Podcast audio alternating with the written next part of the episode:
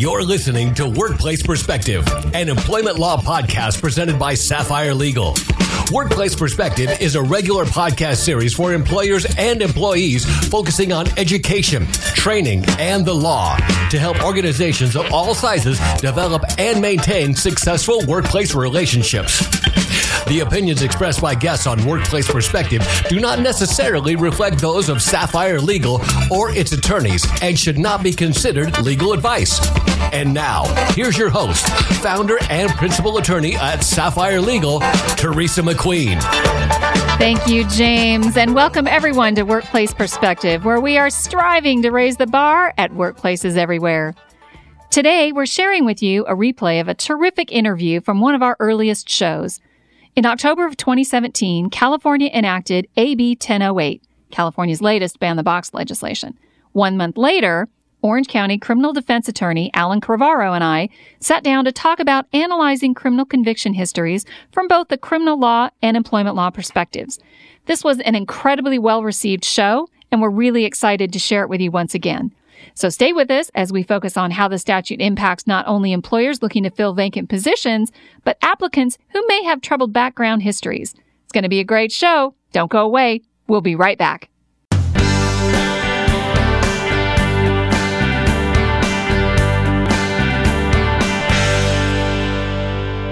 Alan and I are going to be talking about the newly signed Assembly Bill 1008, which is California's latest ban the box legislation aimed at preventing discrimination in employment based on an applicant's criminal conviction history. Before we get started talking about the new statute, Alan, why don't you tell our listeners a bit about your legal background and your current law practice? Sure, my pleasure. I had the privilege of serving 28 years in the Orange County Public Defender's Office as the Senior Deputy Public Defender. During that time, I had many misdemeanor and serious felony trials. I also had a good deal of appellate practice, which allowed me to argue before our California 4th District Court of Appeal and our California Supreme Court. Presently, I'm in private practice locally in Newport and still represent individuals accused of crimes. In the last few years, as we've had changes in our legislation, I have represented people who have suffered convictions but also now seek dismissal of the same from their records.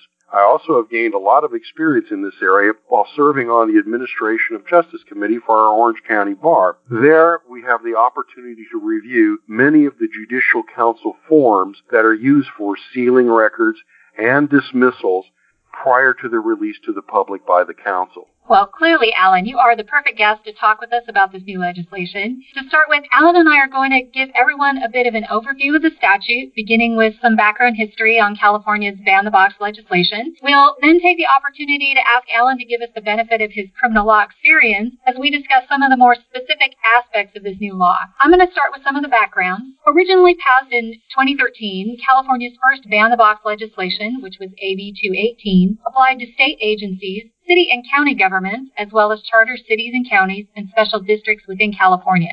In 2015, federal agencies were also directed to ban the box with prohibitions against asking applicants about convictions on initial job applications. Now, since about 2013, over 29 states and 150 plus cities across the nation have adopted these ban the box laws. Nine states and 15 cities across the U.S. apply ban the box laws to both private and public sector employers. According to statistics provided by the state, nearly one in three adults in California have an arrest or conviction record sufficient to impair their ability to secure employment. Experts have also found that securing employment post conviction reduces recidivism. Research also shows that individuals with conviction records who secure employment tend to have lower rates of turnover and higher job promotion rates. I thought that was a great statistic. And personal contact with potential employers has proven to reduce the negative stigma of convictions by approximately 15%. This new statute amends Section 12952 of the Government Code and repeals Section 432.9 of the California Labor Code and takes effect January 1st of 2018. Let's take the time now to focus on the specifics of the statute and how it impacts not only employers looking to fill vacant positions, but applicants who may have troubled background histories. Alan, to start us off with, why don't you let everyone know under what circumstances the statute does not apply? Sure. The statute states that it is an unlawful employment practice for an employer with five or more employees to do certain acts. So we know clearly by the statute, if you're an employer and you have five or more employees, this is going to apply to you. We go on, and it also does not apply to these special circumstances. Number one, if the employee has a position which he's filing for with the state or local agency that is required by law to conduct a conviction history background check, then it's not going to apply. For instance, as an example, when I was deputy public defender, this particular section, because I was a county employee, it would have applied to me. But for private employers, it does not apply right now. Another exception is a position with a criminal justice agency as defined by the penal code. That would be someone such as a police officer, a fireman, or perhaps even a deputy sheriff. Another position that it would not apply to would be the farm labor contractor as defined by the labor code. And we also have positions where an employer or an agent is required by any state, federal, or local law to conduct criminal background checks for employment purposes or to restrict employment based on criminal history. Clearly, that would be an example that if you're going to apply for the FBI as a federal employee, it would apply. Those are the four exceptions. And again, if you're an employer with five or more employees, this applies to you. The statute really makes some significant changes to the employee selection process. The statute itself makes it an unlawful employment practice to ask questions on an employment application that would disclose an applicant's criminal conviction history. This is a big change. Or to inquire about or consider an applicant's criminal conviction history, including asking for that history on an application. And they make all that prohibited until after a conditional offer of employment has been made. That's right. It really makes an unlawful employment practice to do several of the following one, it would be to consider, distribute, or disseminate information while conducting a criminal history background check with these following items. Things that you may not do are an arrest which was not followed by a conviction, except in very limited circumstances as set forth by section 432.7 of the Labor Code. Those specifically are Number one, if it's an employer at a health facility, you may ask the prospective uh, applicant about conviction or arrest with regard to the health and safety code. Those are specifically drug related arrests and conviction. They also ask certain uh, applicants with regard to their arrest record if they have ever been arrested of section 290 of the penal code. Section 290 of the penal code is a laundry list, if you will, uh, particular criminal violations, both misdemeanor and felony, that have to do with sexual offenses.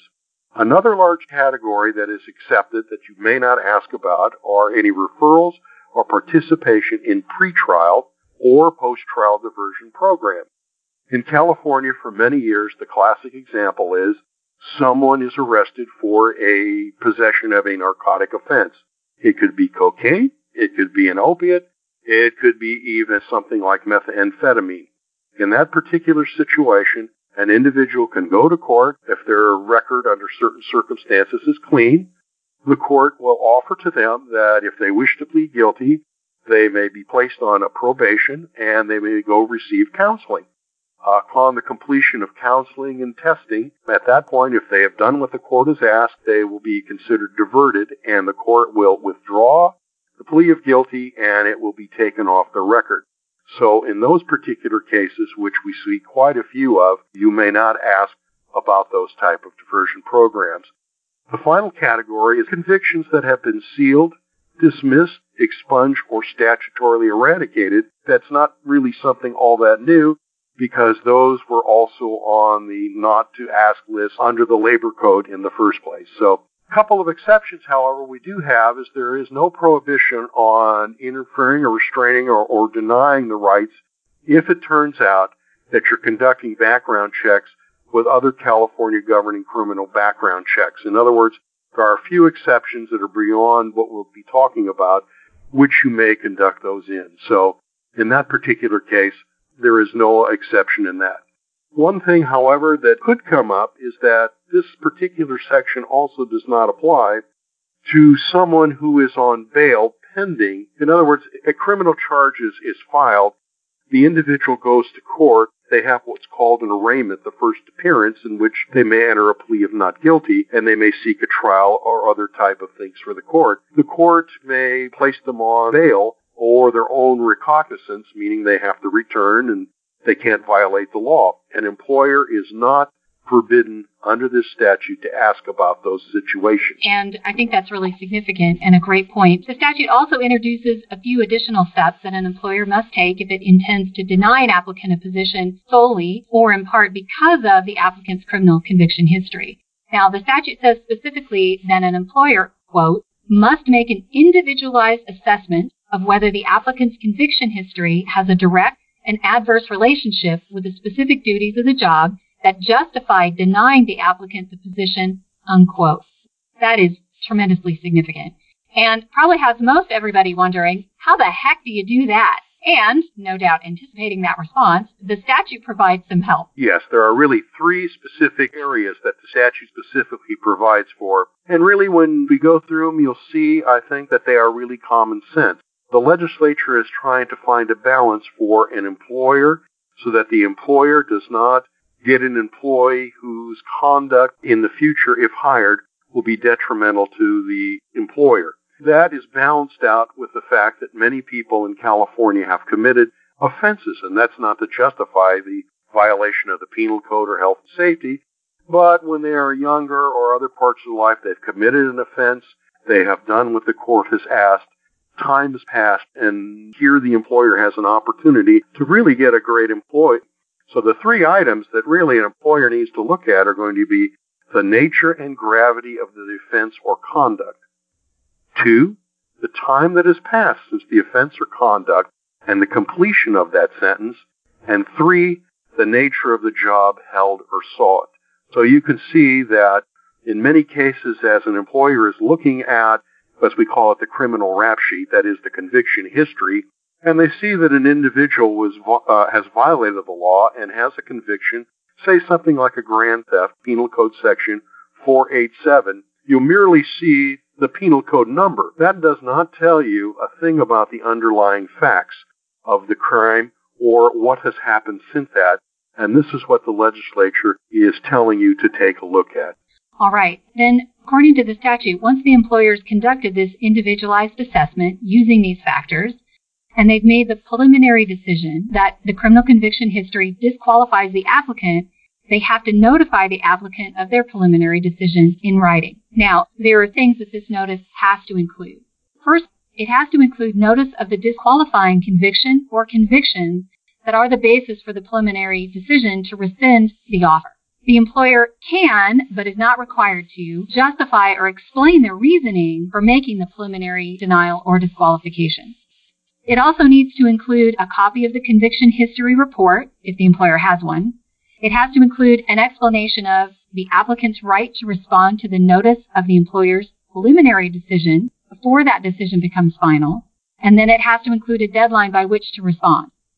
The notice also has to include a notification to the applicant that the applicant can include submission of evidence challenging the accuracy of the conviction history that is the basis for rescinding the offer. There's a time element associated with the notice, and Alan's going to explain how that works. Yes, applicants have five business days to respond upon receiving this notice. If they notify the employer within this five day period that they wish to dispute the accuracy of the criminal conviction report, they receive an additional five business days to respond and provide contrary evidence. Now that's important, and I'll give you an example of something recently that happened with a client of mine. He was applying for an internet cloud service as a programmer. They used an out of state supplier to run the criminal convictions. We all know that we've seen many of those that are advertised on the internet. And it popped up that he had a conviction in a federal court in Chicago six years ago. Well, the client, of course, was very disturbed because he'd never been to Chicago, much less had a conviction in federal court. So by having this additional time, we were able to get the true rap sheet from California and clear up and show that although the individual had the same, the individual reportedly having that conviction in Chicago in federal court may have had the same first, last, and middle name, he clearly had a different date of birth, and that was not my client. As a result, you can see that the employer, by having this opportunity and getting the time, we were able to give that contrary evidence to the employer, which resulted in my client, the employee, gaining the employment. So finally, if the applicant submits evidence to dispute the conviction history report, as we did in this case, the employer is required to consider the evidence before making any final decisions. And then the next thing that you have to do from an employer's perspective, according to the statute, is after you hear nothing from the applicant, after having given them this preliminary notice, or after you've received additional information disputing the conviction report, then the employer can make its final decision. If at this stage the final decision is to deny the applicant the position, the employer has a second notification requirement. The second notification requirement makes it mandatory that the employer give the applicant notice of its final decision again in writing. This notice has to include the final decision or disqualification, which the employer may, but is not required to justify or explain the reason behind making the final decision or the disqualification. You have to provide any existing procedure that you as an employer may have for the applicant to challenge the decision or request a reconsideration. The final thing you have to notify the applicant of is their right to file a complaint with the Department of Fair Employment and Housing. That is the statute in a nutshell. We're going to take a quick break, and when we come back, more thoughts from Alan on ban the box compliance and some unique takeaways for employers, employees, and applicants. Stay with us. We'll be right back. The average time a resume spends on an HR manager's desk is seven seconds, and most of them are tossed aside. Now imagine if one of those resumes belonged to Yasmin, who was living in a shelter, juggling three jobs. I had to be resilient. That's something that you can't teach.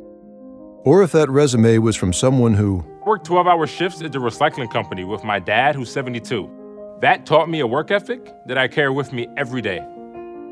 We rely so much on a resume, yet it could never tell the full story of someone. Growing up where I did, a lot of things could have gotten in the way of my goals.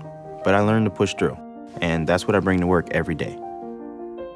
So maybe it's time we look beyond the resume and look to Grads of Life.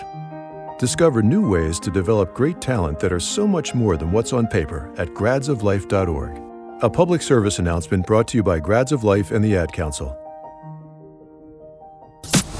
OC Talk Radio. Streaming, not screaming.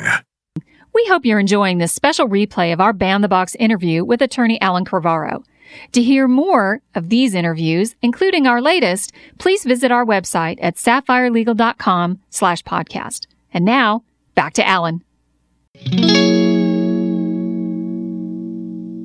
Alan, in looking more specifically at the statute, there are a lot of things that jump out at me as really concerning, both from an applicant perspective and the employee perspective. But let's start with this requirement to make an individualized assessment that we talked about.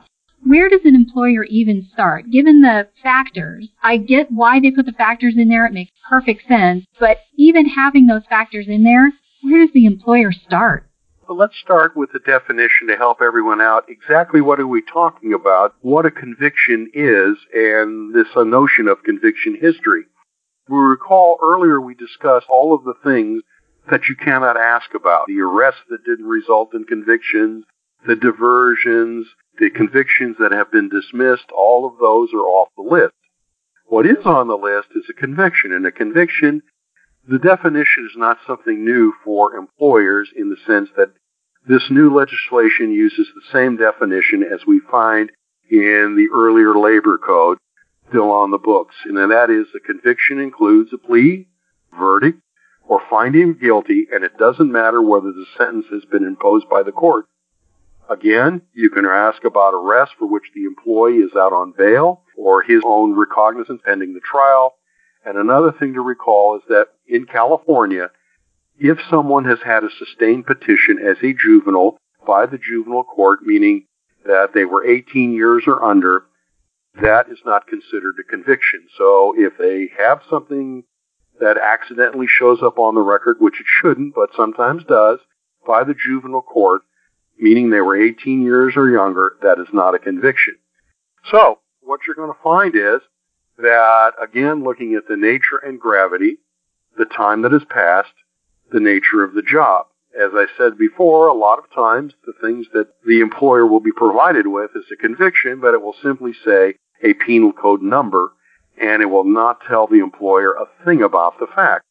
So let's run through a real easy example and see how simply knowing the number is not enough to solve this problem that has been put forth.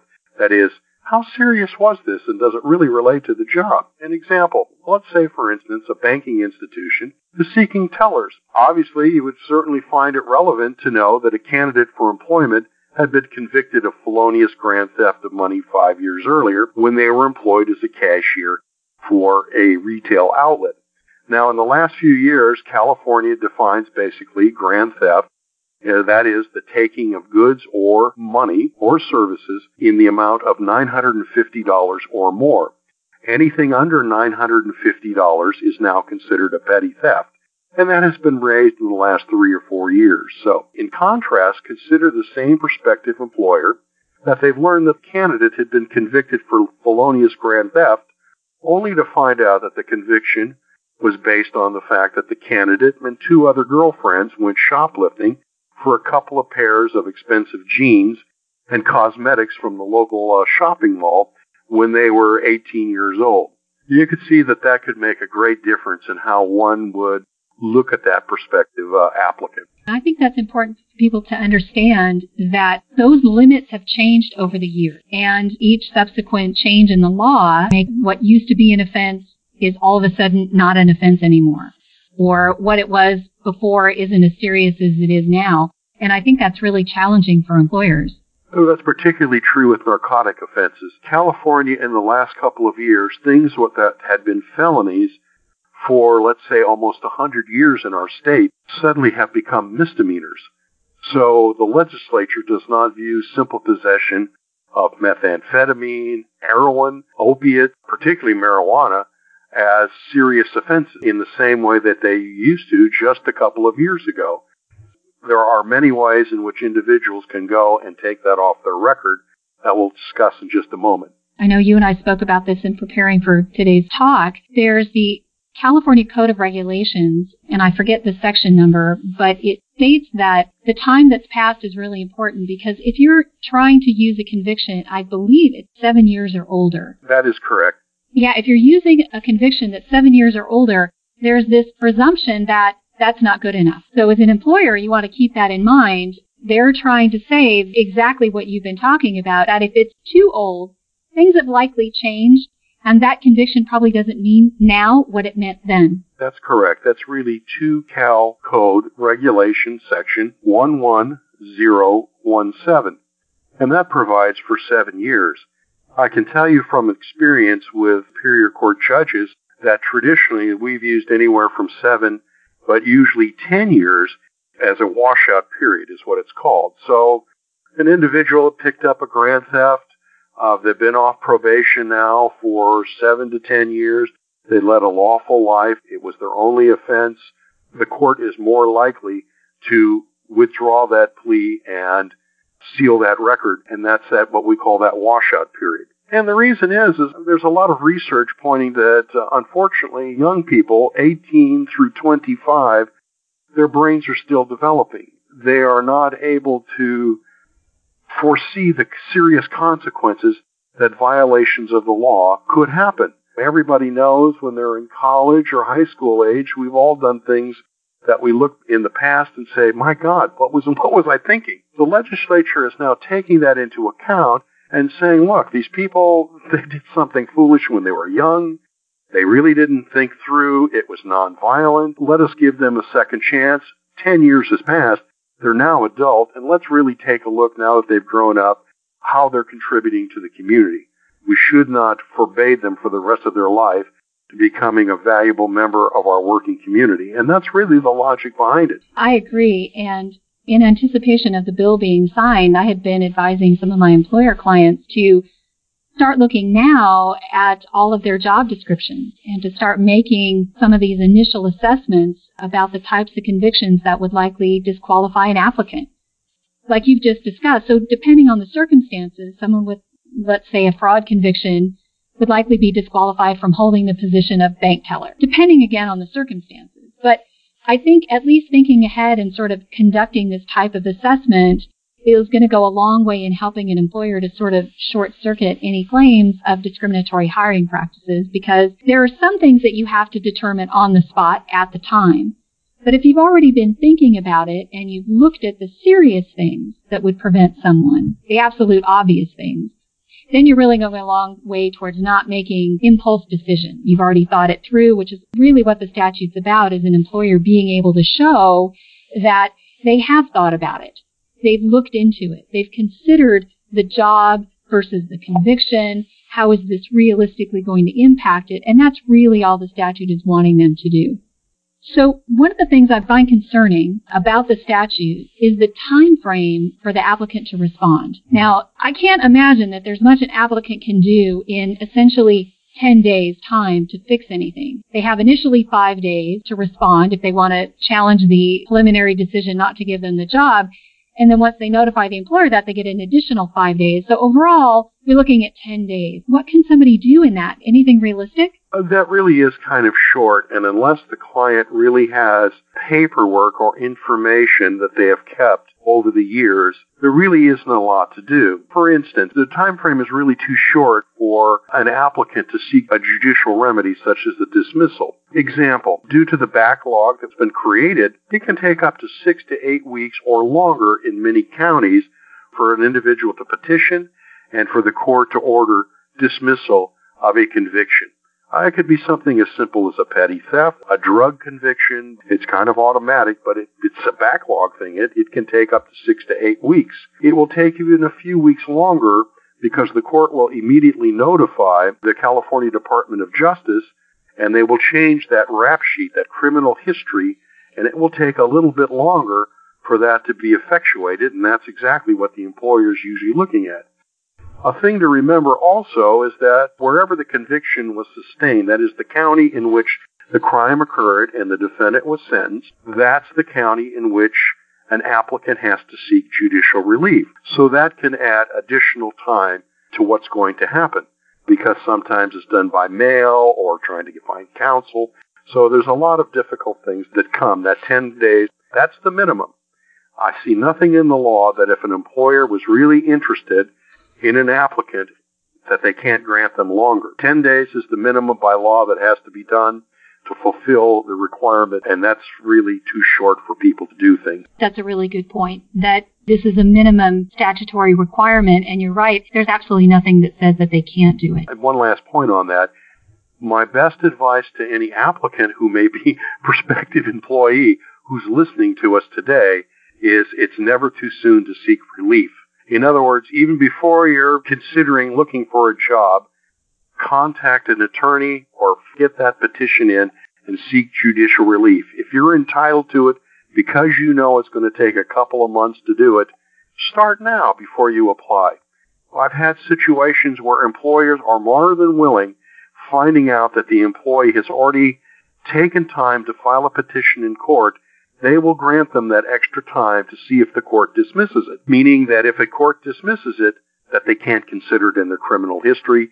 And as far as the employer is concerned, the individual has a clean criminal history. So start now. Don't wait. That's absolutely great advice, especially if you know there might be something there. Now, if the applicant does provide an employer with evidence, either documentation or an explanation to dispute something in the conviction history, are there any red flags from your experience that an employer should be looking for? Yes, many times we will find that the candidate really doesn't have accurate documentation to provide to the employer. It's not that common that the client will have police reports which would certainly clear up the matter that the employer could read to see how serious or non-serious the matter might have been. Uh, guilty plea forms, on the other hand, do contain statements of the offense, but I found a lot of times clients don't have that. In our age of computers, now many times can get that information directly from the court, particularly the guilty plea form, the type of sentence. Another thing that I've been asked by my clients to do, that if they will waive the attorney-client privilege, I'm happy to provide a letter to the employer or the attorney who handled the matter usually has the appropriate documentation to provide to the employer. So the employer, there's nothing to, to say once we get to the appropriate time frame that, you know, Mr. Employer, you may speak to my attorney or my attorney's happy to provide you with anything that you need to clear this matter up. And usually I found that the employers are very grateful for that kind of information. It saves them time, it saves them money, and it puts them in a position where they can really evaluate the things that are required by the statute. And when we spoke earlier, you had also mentioned that you were getting a number of your clients calling you to say, hey, I've put in an application for this job. There's a problem with my criminal conviction history, and the employer is willing to wait for me. And that's been the trend that they see employees that they really, really want, and but for the fact that they have this one thing on their criminal history, they would instantly hire them. So they're willing to wait to see if things can be cleared up in court, and 99 out of 100 times it's successful. I'm so happy to hear that. I think it's just a terrific trend, and I'm hoping that the statute really does have the long-term effect that the legislation intends. Now, before we wrap things up for today, what are some other takeaways from today's program that you think people should be aware of? I think number one, from the prospective employee's point of view, if you have a criminal conviction on your record right now, check with an attorney or the local public defender in the county in which you sustain that conviction. You may be eligible to take advantage of judicial relief such as a dismissal, uh, perhaps the sealing of record, and you should do so immediately. Don't wait to seek employment. Do it immediately. From the employer's point of view, if the conviction history is the only thing standing in the way of hiring a candidate, really take a close and long look at those factors, those three factors that are listed by the statute. Again, the nature and gravity. It's one thing to go in and steal a carton of cigarettes from the Target, and in those days it might have been on your record showed that you had a commercial burglary. It's quite another situation that someone goes into the very same store and clean them out for hundreds of thousands of dollars of merchandise. How long is the time that's passed between that? Again, people change over time. They become more serious. They get married. They have children, responsibilities, and things, uh, let's call them sins of our youth. We grow up and we change. And that's something really to take into a look that if you've gone 10 or more years and you haven't had those same problems, more likely than not, this was an aberration in your life. And then again, the nature of the job. If you're going to be someone who is not handling money and you're going to be driving a truck, the question is, does it really matter if at the time you stole a candy bar when you were 19 years old or that pack of cigarettes? Is that really something that's related to your skills to drive cross country? uh, to do other type of jobs, to be work in construction? Probably not. So the relationship of the underlying facts which support a conviction and the nature of the position you seek to hire someone is extremely important. As I say, many times you'll find by going behind that penal code or health and safety code number or business and professions code number, there really is no logical relationship. So I'm not condoning behavior or violation of any laws of California but the best way is to really take a look at those underlying facts. Those are my uh, takeaways. Well, Alan, I really love your perspective on all this. And I so appreciate you coming on. I want to thank you for being on today's podcast, sharing your expertise and your experience with our listeners. You really gave some terrific insights and some very helpful information. Well, thank you. It's been my privilege, and I certainly hope that it helps all of our listeners out there. Thank you so much, Alan.